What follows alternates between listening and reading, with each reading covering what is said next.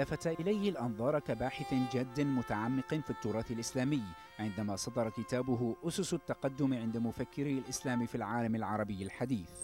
ومع تتابع كتبه نظرية التراث والطريق إلى المستقبل ثبت موقعه بين باحثي التراث الإسلامي الفلسفي والفقهي. وجاء اهتمامه بتأثير الفكر الإسلامي في الفكر الأوروبي الحديث منذ عصر النهضة وعن طريق الأندلس وغيرها ليؤكد من دور الفلاسفة المسلمين وخاصة الفيلسوف العربي ابن رشد في تقدم مناهج التفكير العلمي الحديث. كما نال كتابه المحنة بحث في جدلية الديني والسياسي اهتمام الباحثين لتشابه محتوى بعض فصول كتاب الدكتور عابد الجابري المثقفون في الحضارة العربية مع مضمون استنتاجاته عن ابن حنبل. إنه الدكتور فهمي جدعان أستاذ الفلسفة والفكر العربي والإسلامي وعميد كلية الآداب بالجامعة الأردنية وضيف حلقة اليوم من برنامج هذا هو.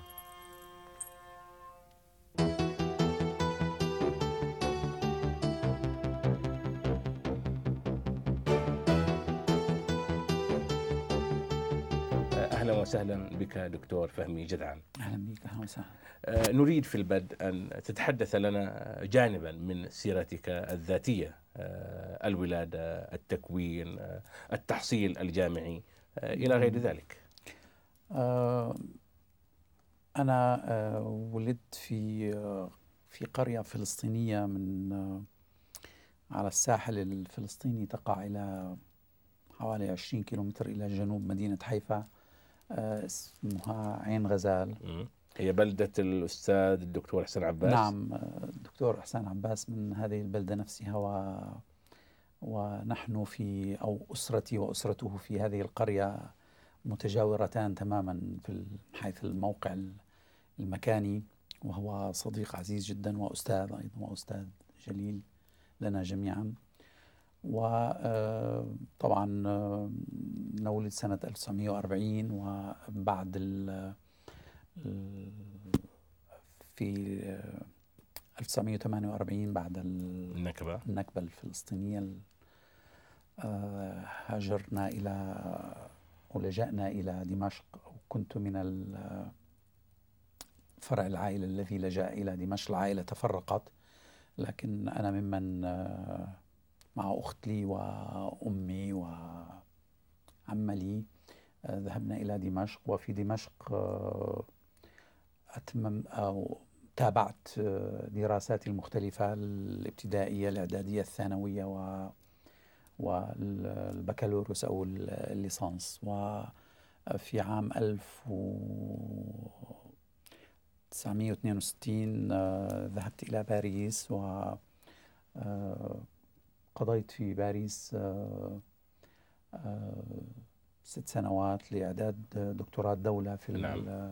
في الآداب من جامعة السوربون ونهيتها في عام 1968 عن أسس التقدم في الإسلام؟ لا لا لا لا عن ماذا كان؟ لا في الواقع أنا بدأت بحوثي في رسالتي الأساسية لدكتوراه دولة كانت عن التأثير الرواقي أو الآثار الرواقية في الفكر الإسلامي والرسالة المتممة لأن هناك رسالتين لدكتوراه نعم. الدولة الرسالة المتممة كانت عن قضية خلق القرآن لكن قضية خلق القرآن من الجانب الكلامي العقيدي وليس من الجانب الآخر التاريخي والسياسي نعم. والإيديولوجي نعم. الذي درسته في كتابي الأخير في آخر كتبي عن المحنة آه بعد ذلك التحقت بالجامعة الأردنية آه مدرسا وأستاذا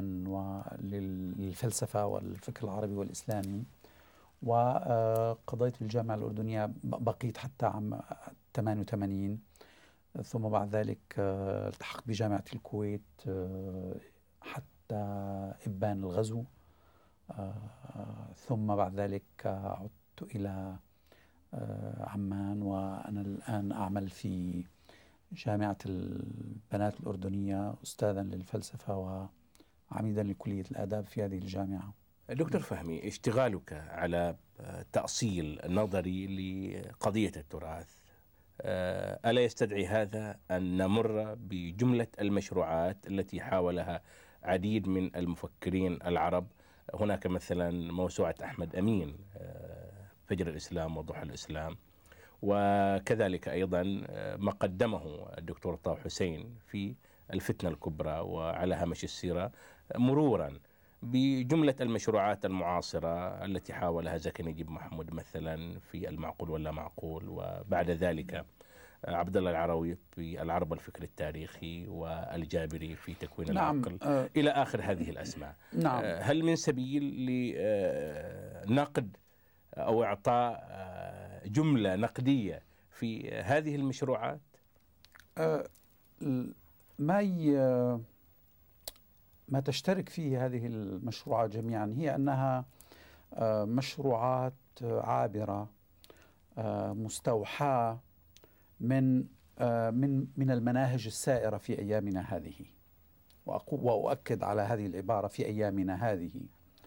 إما المنهج التاريخي آه، وإما المنهج الماركسي وإما المنهج البنيوي وإنما وإما المنهج الفينومينولوجي إلى آخره هذه مجموعة من المناهج المعروفة الآن في العلوم الإنسانية نعم. بعض هؤلاء المفكرين الذين أشرت أو المؤرخين أو الباحثين الذين أشرت إليهم آه، اختاروا وأقول اختاروا ولا أقول تأسيسا وإنما اختاروا لسبب من الأسباب آه، غالبا ما يكون هذا السبب مرتبطا بكينونتهم أو بشخص بذاتهم الخاصة الشخصية اختاروا هذا المذهب أو ذاك أحدهم اختار منهج تاريخي الآخر اختار المنهج البنيوي الثالث اختار المنهج الفينومينولوجي إلى آخره. في فترة كانت هذه هذا المنهج أو ذاك هو المنهج السائد في دراسة الظواهر التاريخية والفنية والأدبية والفكرية إلى آخره. الذي نشهده آه، وشهدناه خلال خلال هذا النصف الثاني من هذا القرن أن هذه المناهج جميعا التي استخدمت في فهم التراث كانت جميعا مناهج آه، آه، عارضة مرتبطة بعقد أو بعقد بعقد معين من هذه العقود الأخيرة ونشهد باستمرار نحن تراجعها. وبالتالي هي هي مفيدة بمعنى أنها تمثل إضاءات مختلفة للتراث لا لا ضرر منها و آه، تكشف عن الجوانب الغنية أيضا من التراث. لذلك لا لا حرج لا أجد حرجا آه، في آه، في استخدامها. لكن بشرط أن نسلم دوما أو أن نضع دوما في بالنا أن أنها مناهج لن تنقضي سنين سنون قليلة أو فترة محدودة إلا وتخلي المكان لمناهج مناهج جديدة. حول خصوصية مشروع عربي فكري معاصر آه، هل ترى بأن هذه المساهمات التي قدمها العديد من المفكرين ابتداء من عصر النهضة وحتى الآن قد استطاعت الوصول آه، إلى صياغة عربي يعبر عن جملة القضايا التاريخية والثقافية والسياسية للأمة العربية؟ آه، اعتقد أعتقد أن هذه المشاريع جميعا تعبر عن آه، عن هواجس خاصة ذاتية لدى واضعيها أكثر مما تعبر عن آه، عن متطلبات الواقع نفسه. هي ليست ليست مشروعات يولدها الواقع بقدر ما هي مشروعات تريد أو يريد أصحابها أن يوجهوا الواقع وفقا لها هل تريد القول بأن هذه المشروعات أو أصحاب هذه المشروعات الفكرية قد استعاروا مناهج وإجراءات بكل تأكيد. بكل تأكيد. منهجية وحاولوا بكل إقحامها بكل تأكيد. على الواقع الثقافي والاجتماعي نعم. للأمة نعم. العربية نعم. بكل تأكيد هي آه، مشروع هي مناهج هي أدوات آه، استخدمت آه، استخداما خارجيا ولم وليس الواقع نفسه هو الذي أدى إليها لأنه نحن دوما أمام أحد طريقين في في في التعامل مع الوقائع إما أن إما أن أقول إن الواقع نفسه هو الذي ينبغي أن آه، يعطيني أدوات فهمه وإما أن أقول إن أدوات خارجية هي التي ينبغي أن أستخدمها. الذي حدث آه، فيما يتعلق بهذه المناهج جميعا هي أنها أدوات أخذت من مفكرين ينتمون إلى حضارات أخرى. إما من آه، إما من هوسيرل إما من ماركس إما من فوكو آه، من ديريدا إلى آخره. آه، طبعا هي مفيدة بكل تأكيد لكن هي مفيدة في إطارها الخاص أكثر مما هي مفيدة في إطارنا المباشر. الفكر الإسلامي أواخر القرن التاسع عشر ومطالع القرن العشرين كان أكثر ارتياحا من الفكر الإسلامي الراهن. وارتياحه آه، سببه أنه لم يكن يعاني مشكلة هوية آنذاك. يعني المسلمون لم يكونوا يعانون مشكلة هوية من نحن. آه الآخر يعني هذا الفصام المعانى اليوم بين الأنا والآخر أعتقد أنه لم يكن موجودا أو كان موجودا بطريقة غير صراعية. فمن هنا آه، أجد أن الخطاب الإسلامي الإصلاحي الليبرالي عند محمد عبده أو عند غيره لم يكن متشنجا يعني لم يكن معقدا من الغرب. آه، يلاحظ المراقب الفكري آه، أن العرب منذ الحملة الفرنسية على مصر ومرورا باحتكاك جملة المجتمعات العربية بالآخر الاستعماري أنهم لم يستولدوا هذه النظرية أو هذا أو هذه الأداة الفكرية التي تعبر عن جملة همومهم وتطلعاتهم. من الواضح أننا آه، تحت ضغط الهموم التاريخية المباشرة. آه، تحت ضغط الإخفاقات المتتالية. آه، تحت ضغط الفوضى الفكرية القائمة. تحت تحت ضغط الفراغ الحضاري الذي حدث بسبب انحسار أو انسحاب الظاهرة الحضارية الإسلامية بما هي بما هي آه، أداة حافزة بما هي آه، تمثل دوافع للتفكير الخالص المبدع. كل هذا كان له أثره المباشر.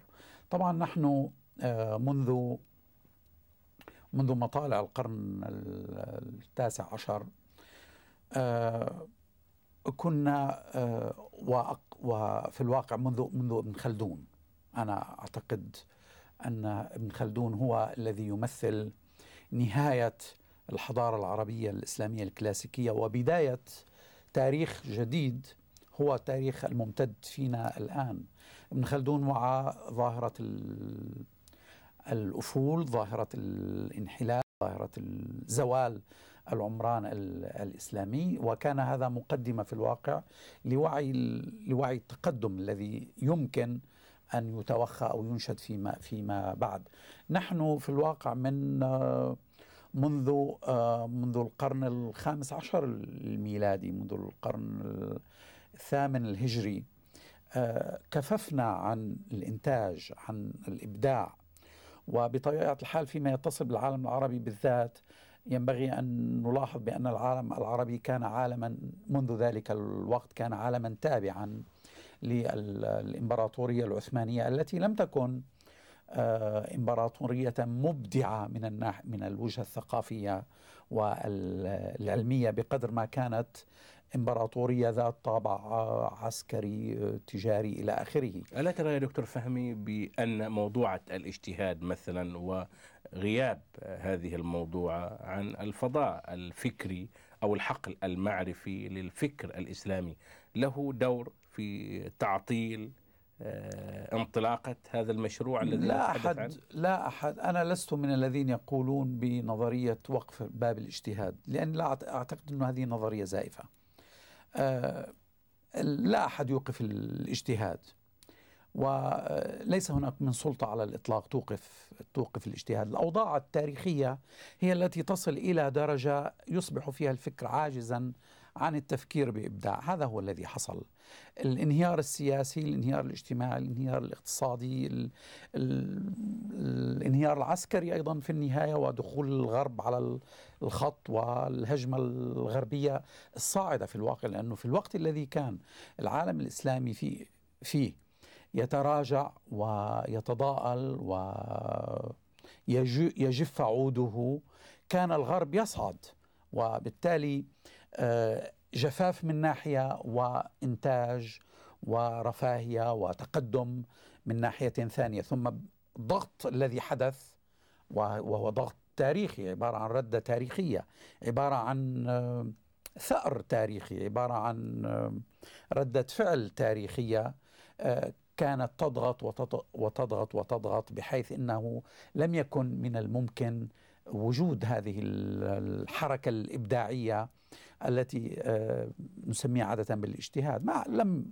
لم يغلق أحد أو أي سلطة باب باب الاجتهاد وإنما الأوضاع الاجتماعية السياسية التاريخية التي انتهى إليها العالم الإسلامي بعد ابن خلدون و وقبل ابن خلدون إلى حد ما هي التي فرضت هذا الفراغ أو هذا الجفاف في العقلية في العقلية الإسلامية الت- وهو جفاف يعكس يعبر عن نفسه بغياب الاجتهاد والإبداع والتفكير الابتكاري. آه، مع ازدياد آه، أو مع نشاط الإسلام السياسي وانعكاس هذا النشاط في الحركات الإسلامية المعاصرة.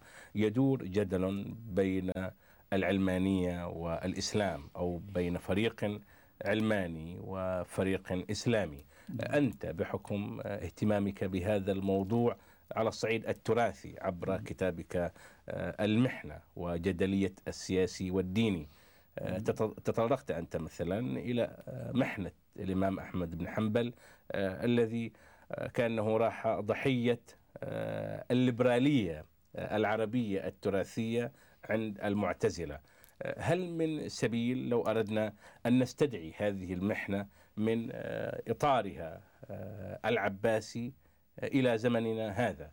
كيف يرى الدكتور فهمي جدعان إلى محنة المثقف العربي عموما؟ يعني السؤال ذو ثلاثة وجوه على الأقل. أولا هناك بالفعل هناك منذ مطالع هذا القرن منذ العشرينات من هذا القرن آه، هناك هذا طبعا وقبل ذلك أيضا لكن الذي فجر الوضع هو آه، آه، كتاب علي عبد الرازق الإسلام وأصول ال- الإسلام الحكم. وأصول الحكم هناك هذا ال- التقابل بين رؤيتين رؤية للدولة تستند إلى الشريعة وإلى أحكام الشريعة. نعم. ورؤية إلى الدولة آه، لا تريد لها أن تستند إلى آه، هذه ال- الأحكام. أو على الأقل تريد أن تنحيها جانبا. طبعا ال- الأصل أن التقابل بين هذين الوجهين بين هاتين الرؤيتين هو ذو آه، جذور غربية متصلة بالعلاقة كما تعلم العلاقة بين الكنيسة من ناحية البابوية وبين الدولة والأباطرة من ناحية آه، ثانية. وبطبيعة الحال الذي فجر القضية عمليا في في الواقع وإلغاء الخلافة العثمانية عام 1924 على يد أتاتورك بعد الفصل بين السلطنة والخلافة في عام 1922 آه هذان التياران لا يمكن في الواقع أن يتقابلا إن أن يلتقيا. إن أراد كل منهما أن يجتزئ بمقولته الأساسية الجوهرية. ولا يتفهم الاعتبارات التي تدفع الآخر الطرف الآخر أو صاحب نعم. المقولة الثانية لتقرير ما يعتقد به. هل السؤال السؤال الكبير هل ينبغي أن تستند الدولة إلى أحكام الشريعة أم لا ينبغي لها ذلك؟ طبعا هناك أحكام النظر هناك أحكام المرتبطة بالإعتبارات الإيديولوجية الخالصة وهناك الأحكام المرتبطة بالواقع فيما يتعلق بالعالم العربي والإسلامي. لا مفر من التسليم آه، بأن هذا العالم هو عالم ذو امتداد تاريخي حضاري تراثي إسلامي. بمعنى أن المرجعية الإسلامية فيه مرجعية أساسية جوهرية. وأي تصور لهذا العالم أو أي محاولة لإحداث قطيعة بين واقع هذا العالم وبين هذه المرجعية الاساسيه التي يحتل فيها الإسلام نفسه مكانة أساسية وجوهرية ومشخصة أي محاولة للقطع أو للقطيعة هي محاولة طوباويه. دكتور فهمي ألا ترى بأن الإلغاء المتبادل من قبل الفريقين آه، ما اصطلحنا أو ما يصطلح عليه بالفريق العلماني والفريق الإسلامي هو الذي يقود حركة الفكر المعاصر اليوم إلى آه، هذا التأزم الذي نلمسه؟ الطريق المسدود. نعم. يعني نعم بكل, بكل تأكيد. الذي يحدث هو آه، ضرب من التقابل الجذري بين رؤيتين. رؤية دنيوية خالصة للمجتمع وللدولة ولما يسمى بالدولة المدنية ورؤية مقابلة رؤية شرعية أو رؤية دينية في الواقع. لا آه، ليس بالضرورة آه، أن أستخدم مصطلح شرعية رؤية دينية بمفهوم ما بطبيعة الحال للدولة ولل للمجتمع. هذا هذا التقابل آه، ليس تقابلا حديثا في حقيقة الأمر هو تقابل قديم في حدث في الحضارة في التاريخ الأوروبي نعم. وحدث أيضا في حضارتنا في ثقافتنا وأنا آه، كما آه، ألمحت إلى ذلك عالجت هذه المسألة في كتابي المحنة بحث في جدلية الديني والسياسي في الإسلام وقلت أنه إن القضية الأساسية في الواقع لم تكن قضية آه، خلق القرآن من الناحية العقيدية هل القرآن مخلوق أم أنه غير مخلوق بقدر ما كانت قضية أبعد من ذلك هي قضية تقابل بين الدولة بين الخلافة العب الخلافة العباسية من ناحية بما هي دولة دنيوية بما هي دولة دولة بمعنى الكلمة بالمعنى الحديث نعم. للكلمة تطلب نعم. تطلب الدنيا بالدرجة الأولى ومن ناحية ثانية بين آه، فريق من الأتقياء المسلمين الذين كانوا يطلبون آه، غايات للدولة مختلفة عن الغايات الدنيوية وهو الفريق الذي كان آه، أبرز آه، ممثليه الإمام أحمد بن حنبل. وقد قلت أن الصراع كان صراعا بين ما هو ديني وبين ما هو سياسي وأن هذا التقابل إذا ما ظل كل طرف عند مطلق قضاياه ودعواه فإن هذا التقابل سيؤدي إلى الانفجار الذي لا مفر منه. وذلك ما حدث وهذا ما يحدث أيضا الآن. هنا يا دكتور فهمي هل بإمكاننا أن نقوم بعملية تبادل للمصطلحات؟ بمعنى أن نستدعي مصطلح الليبرالية والمقابل لها الدقمة مثلا الدينية؟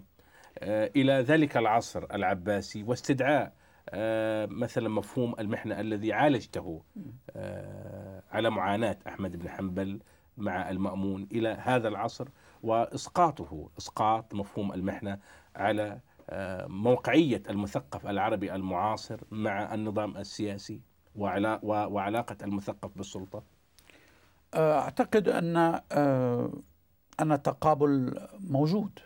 تقابل قائم تقابل قائم من ناحية بين رؤية معينة للدولة ورؤية مدنية رؤية زمنية وبين رؤية دينية آه، للدولة. آه، وأن هذا التقابل هو تقابل يمكن أن ينتهي آه، ينتهي إلى العنف. والحل لهذا في الواقع الحل هو أو الخروج من من المأزق لا يمكن إلا من خلال مفهوم من خلال نظام سياسي قائم على أساس التمثيل على أساس ديمقراطية إن أردنا استخدام المصطلح وعلى أساس فكرة تداول تداول السلطة وما تقدمه ما تطلبه. الأغلبية التمثيلية يجري بغض النظر عن المعتقدات المثالية لهذا لهؤلاء آه، وأولئك. طبعا هناك مستوى للنظر لا تنازل فيه.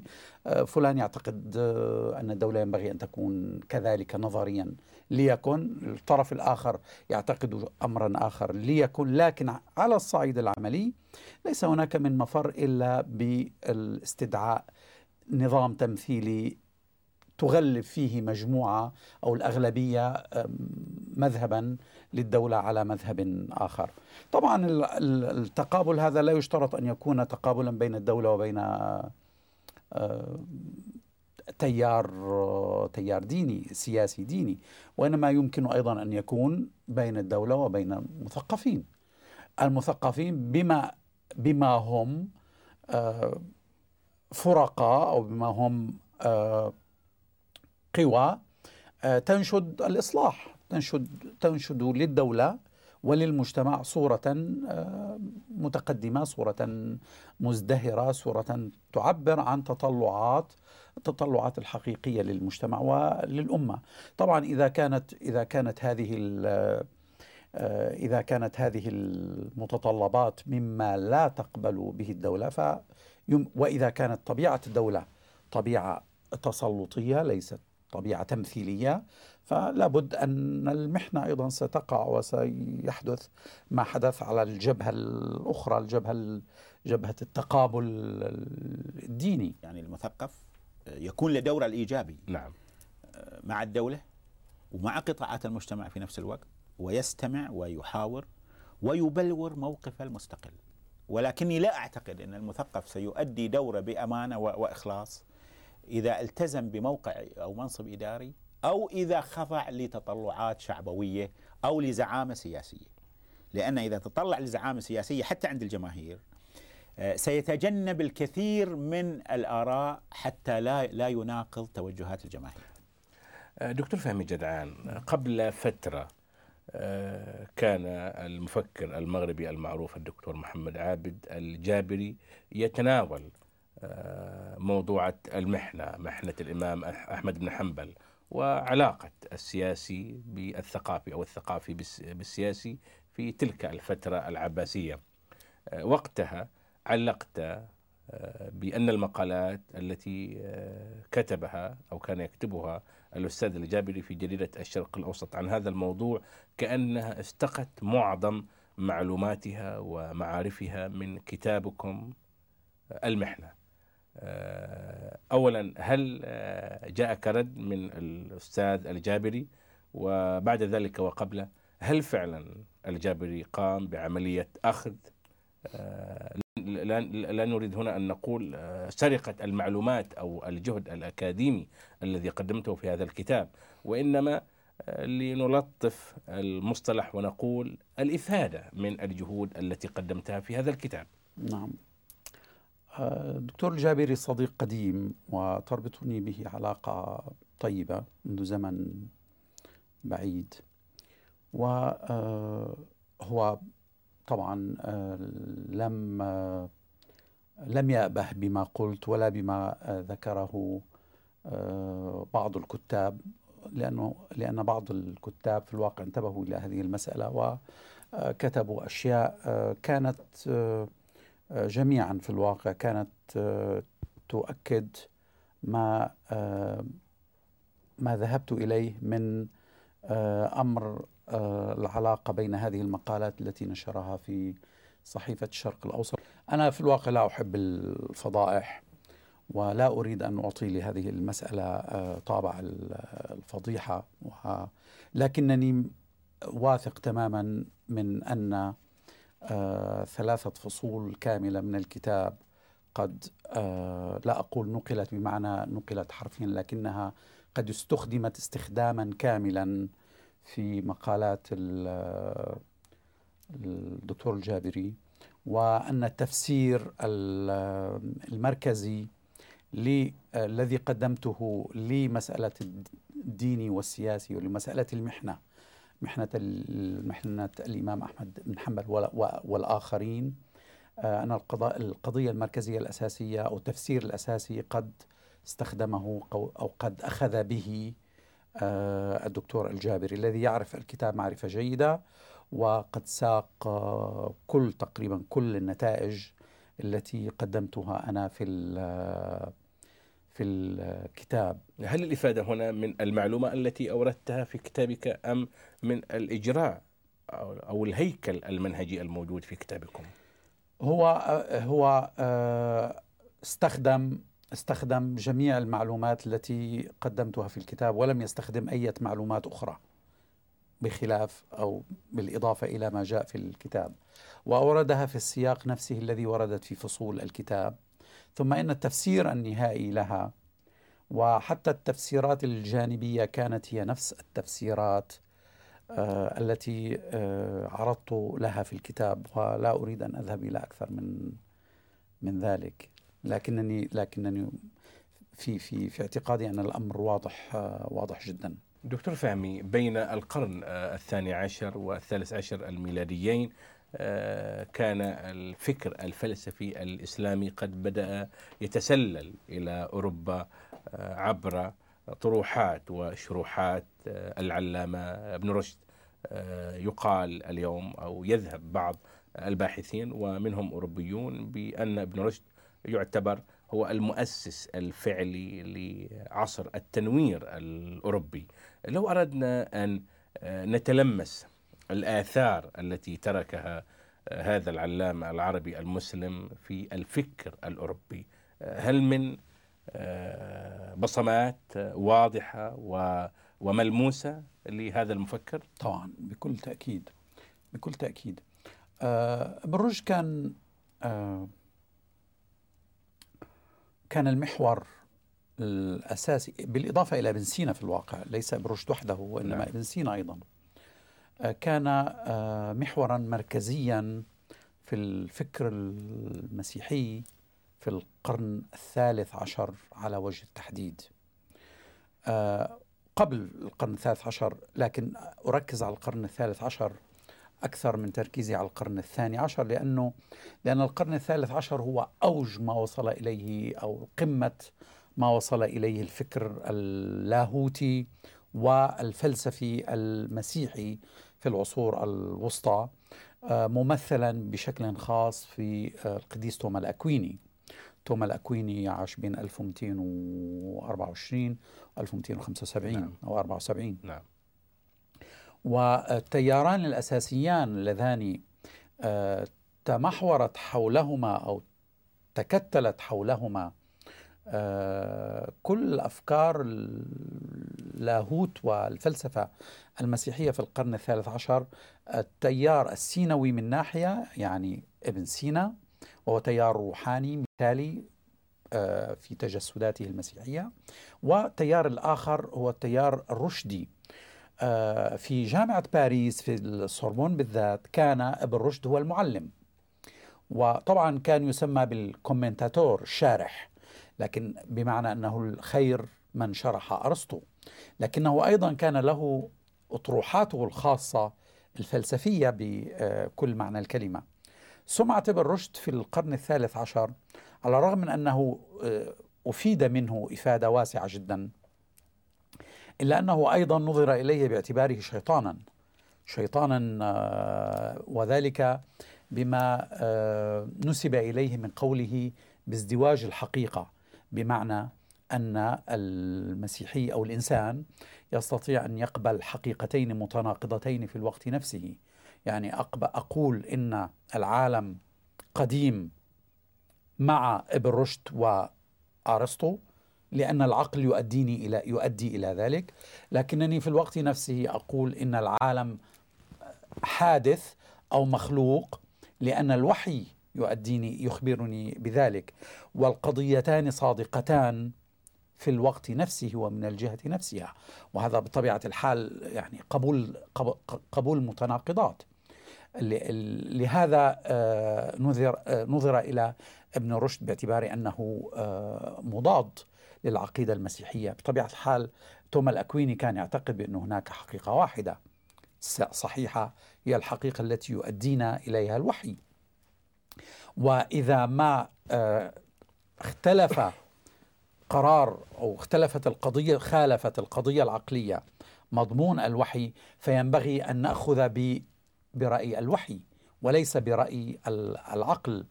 بينما ابن رشد نظر إليه باعتبار أنه يقول لا إننا نستطيع أن نأخذ بالاثنتين معا بالقضية الدينية وبالقضية الفلسفية برغم تعارضهما.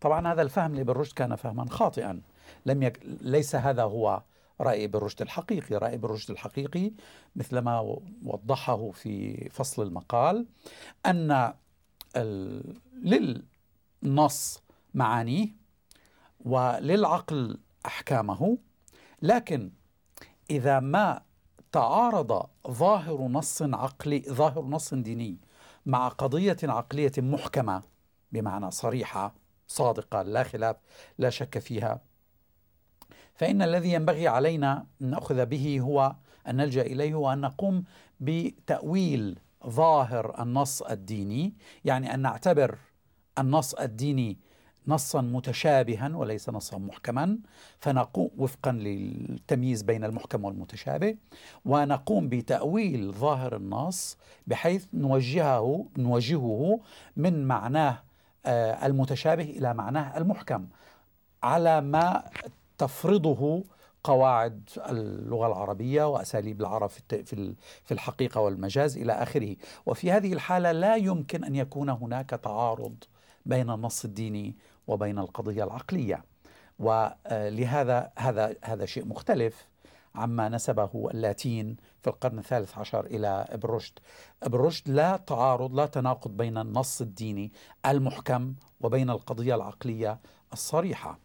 وكما قلت اللاتين لا نسبوا إليه ان أن تناقض يمكن أن أن يتم بين القضيتين. أنا أعتقد انه ابن رشد هو الفيلسوف الإسلامي العظيم الذي ربط بين العالم الإسلامي والعالم الأوروبي لأنه هو انتقل فلسفته انتقلت إلى أوروبا وبقرار سياسي من فريدريك الثاني إنه لأنه فريدريك الثاني كان يرغب في دفع المجتمع إلى الأمام كان هناك عوائق. فقيل له ابن رشد الوسيلة. وابن رشد عندنا مقهور ومغمور. الأهم من ذلك في الواقع طبعا هذا وجه من وجوه ابن رشد اللاتيني. الأهم من ذلك أن ابن رشد قدم باعتبار أنه هو المنافح عن العقل هو الذي يقدم العقل ويضعه في المقدمة ويعتبر أن الأحكام العقلية البرهانية هي الأحكام التي ينبغي أن نلجأ إليها أو نعتد بها. وبالتالي حين خرج القرن الثالث عشر أو حين خرج القرن الرابع عشر من القرن الثالث عشر وخرجت الرشدية اللاتينية بممثلها آه، سيجير دو برابان أو البرابانسي. كان ابن رشد هو المحور وكانت وكانت الفلسفة العقلية أو الأحكام العقلية هي التي يعتد بها. وطبعا هنا ابن رشد يرتبط بأرسطو فهما صنوان نعم. معا. وسيجير البرابانسي حين وضع ما يسمى بالرشدية اللاتينية. كان ابن رشد هو هو القلب هو المحور هو الأساس. والقرن الرابع عشر عبارة عن تمرد العقل على الوحي. لاحظ قضية مهمة جدا. أو بدايات تمرد العقل المسيحي أو العقل اللاتيني نعم. على الوحي المسيحي أو على ال- الكنيسة.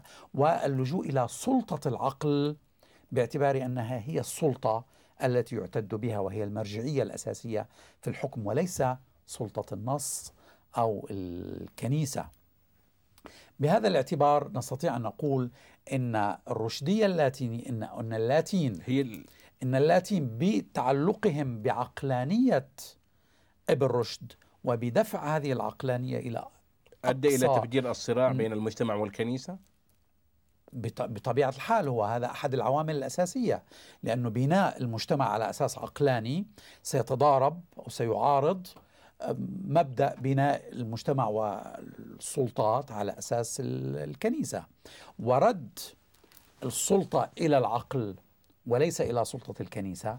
أيضا هذا من شأنه أن يولد صراعا بين الكنيسة من ناحية وبين السلطات الاجتماعية أو بين المجتمع والسلطات الصاعدة في الواقع الآتية الآن الخارجة من القرن الرابع عشر من جهة ثانية. وهذا ما سيدخلنا في القرن الخامس عشر في عصر النهضة. ل- لماذا؟ لأن الانتقال هنا لاحظ الانتقال من السلطة الكنسية إلى سلطة العقل إلى سلطة الإنسان. الكنسيه في العصور الوسطى العقل في القرن الرابع عشر ال- الرشديه اللاتينية ثم الدخول في في عصر النهضة الذي يركز على الإنسان يعتبر أن الإنسان هو مركز العالم مركز الوجود ومركز كل المؤسسات وكل النظم.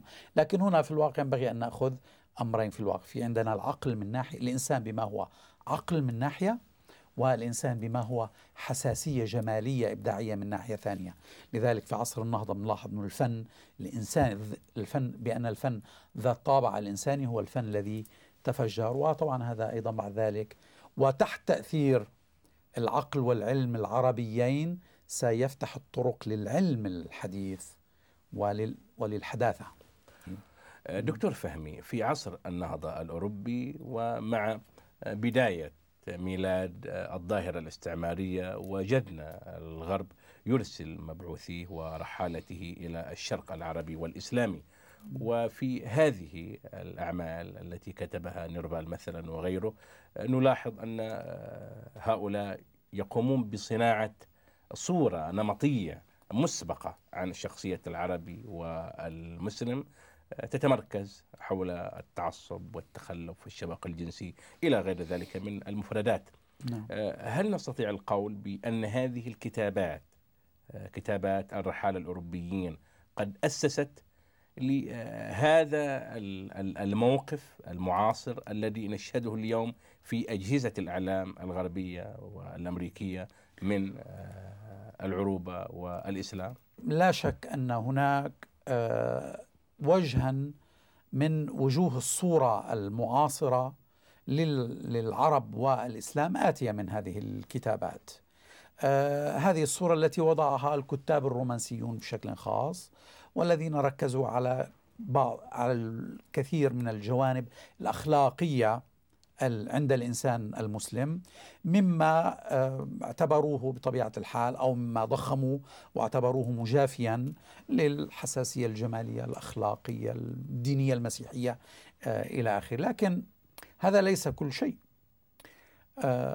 في تاريخ حديث في تاريخ حديث وفي بشر محدثون وفي مؤسسات ودول ومجتمعات